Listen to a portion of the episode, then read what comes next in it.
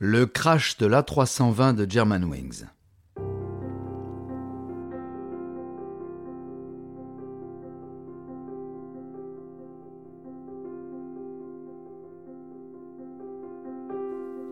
Interprétation Patrick Blandin. Réalisation Patrick Martinez-Bourna. Un programme Studio Minuit.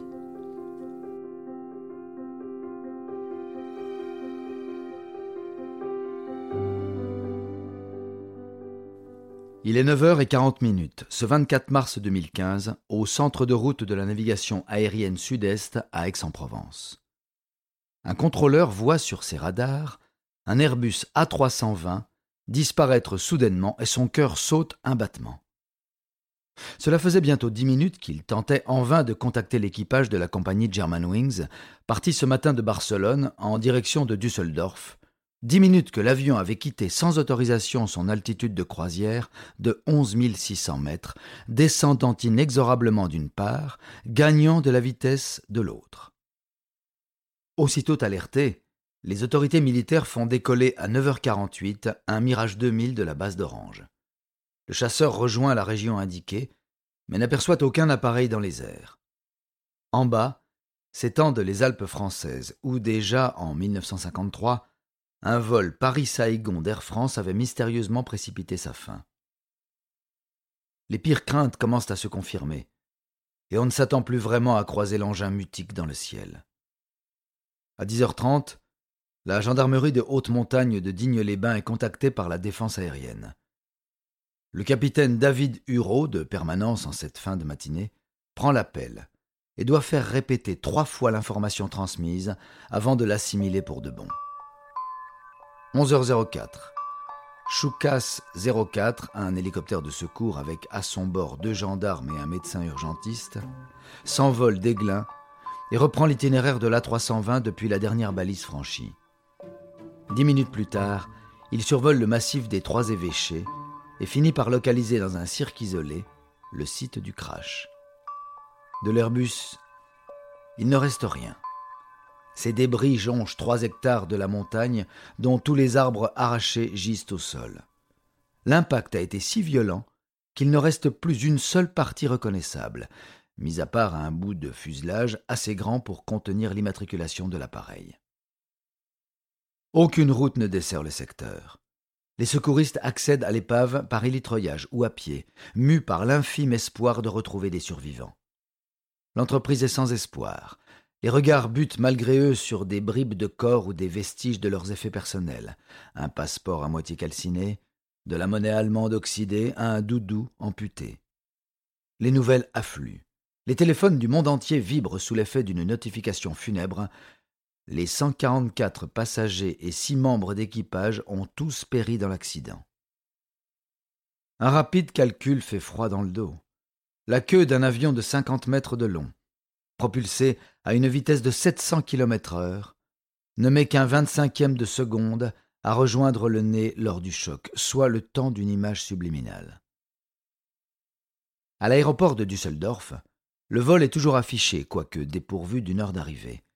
Le hall est évacué, les parents des victimes sont convoqués par la police au sein d'une cellule psychologique établie en hâte, et le même protocole se met en place à Barcelone.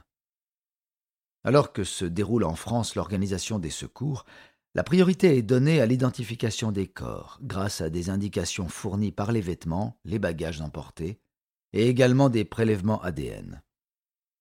Rien ne parvient à consoler les familles endeuillées, ni la promesse de pouvoir inhumer leurs proches dignement, ni les condoléances exprimées par François Hollande, Felipe VI ou Angela Merkel. Quant à Carsten Spohr, PDG du groupe Lufthansa et de sa filiale Germanwings, il a beau adresser toutes ses pensées et prières, déclarer que sa société vit actuellement les heures les plus sombres de son histoire, son discours n'apporte aucune précision sur les circonstances de la tragédie. Dommage. C'est l'unique question qui trotte dans toutes les têtes. Que s'est-il réellement passé? Défaillance mécanique? Détournement? Attentat empêchant le commandant de signaler sa détresse À la fin de la journée, le mystère reste entier. Le lendemain s'engage une course contre la montre dans laquelle il devient urgent de comprendre les raisons du drame, tandis qu'on évacue les corps discrètement. Dans la commune de Vernet, point d'accès le plus proche menant au site sécurisé, s'agglutinent de plus en plus de journalistes et de curieux. Sur place, plus de 300 gendarmes et légistes mobilisés s'emploient à trier les débris des morceaux de chair. L'un d'entre eux finit par dénicher sous un tas de gravats la boîte noire contenant la transcription des conversations entre les pilotes. La précieuse découverte est transférée à Digne, puis Paris, et dans l'après-midi, le BEA, Bureau Enquête Analyse, organisme du ministère des Transports, tient une conférence de presse à son siège au Bourget. Déception générale lorsque son directeur annonce qu'il est encore trop tôt pour tirer la moindre conclusion. Étudier les bandes sonores, distinguer les voix et déterminer les différentes manœuvres effectuées se révèle être un travail de longue haleine. Contre toute attente, dans la nuit du 25 au 26 mars, le New York Times met fin au suspense et affirme dans sa tribune qu'il ne s'agit pas d'un accident, mais d'un acte volontaire, causé par un membre de l'équipage. Comment ont-ils obtenu le scoop? BEA, avion civil, gendarmerie, quelqu'un leur a forcément fourni les renseignements de la boîte noire. L'origine de la fuite ne sera jamais dévoilée. Au petit matin, le procureur de la République de Marseille, chargé de l'enquête, avoue publiquement, non sans honte, avoir été tenu au courant en lisant le journal américain, et se lance dans une reconstitution des faits minute par minute du scénario catastrophe. Retour au 24 mars 2015. Il est 8h30 du matin à l'aéroport international de Barcelone, El Prat. Sur le tarmac, le commandant Patrick Sondheimer, la trentaine, 6760 heures de vol au compteur, inspecte son Airbus A320-211, 24 ans de bons et loyaux services, le plus vieux de sa série à être encore en activité. Dans le cockpit, son copilote, Andreas Lubitz, 27 ans, s'affaire lui aussi à la vérification des différents instruments du tableau de bord. Le temps presse. Une compagnie low cost n'en est pas une si elle n'est pas capable d'atterrir puis de redécoller au plus vite. Malgré 20 minutes de retard estimé, le feu vert est finalement donné à l'embarquement. Prévu porte B, terminal 2, où s'empressent les 144 passagers originaire de 18 pays différents, dont l'Allemagne et l'Espagne en majorité. On y croise un décorateur d'intérieur attendu à l'inauguration d'une boutique de vêtements, craignant de se retrouver à côté d'une classe de 16 lycéens de Rhénanie surexcités, de retour d'un séjour linguistique et contenu tant bien que mal par leurs deux professeurs harassés de fatigue. Deux chanteurs lyriques allemands, un baryton et une contralto, accompagnés de son mari et de son fils âgé de 18 mois, sont également de la partie. Hier soir, ils ont été acclamés au Grand Théâtre du Lycéo lors d'une représentation de Siegfried, œuvre de Richard Wagner. Enfin, deux reporters sportifs iraniens, des étoiles dans les yeux, débriefent avec passion le fameux classico Barça Real, auquel ils ont assisté la veille. À neuf heures pile, tout le monde est installé, ceinture bouclée. Les stewards achèvent le rappel chorégraphié des mesures de sécurité. L'Airbus accélère un grand coup et quitte le bitume de la piste 7. À 9h27, l'avion atteint son altitude de croisière au-dessus du golfe du Lion. Les conditions sont excellentes. L'arrivée à Düsseldorf est toujours prévue dans une heure.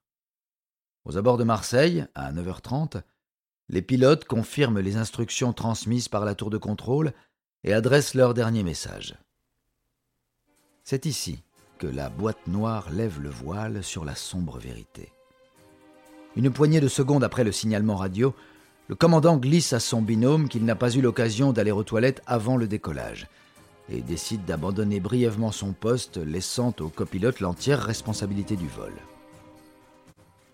Fâcheux contre temps, cependant, les WC jouxtant le cockpit sont en panne.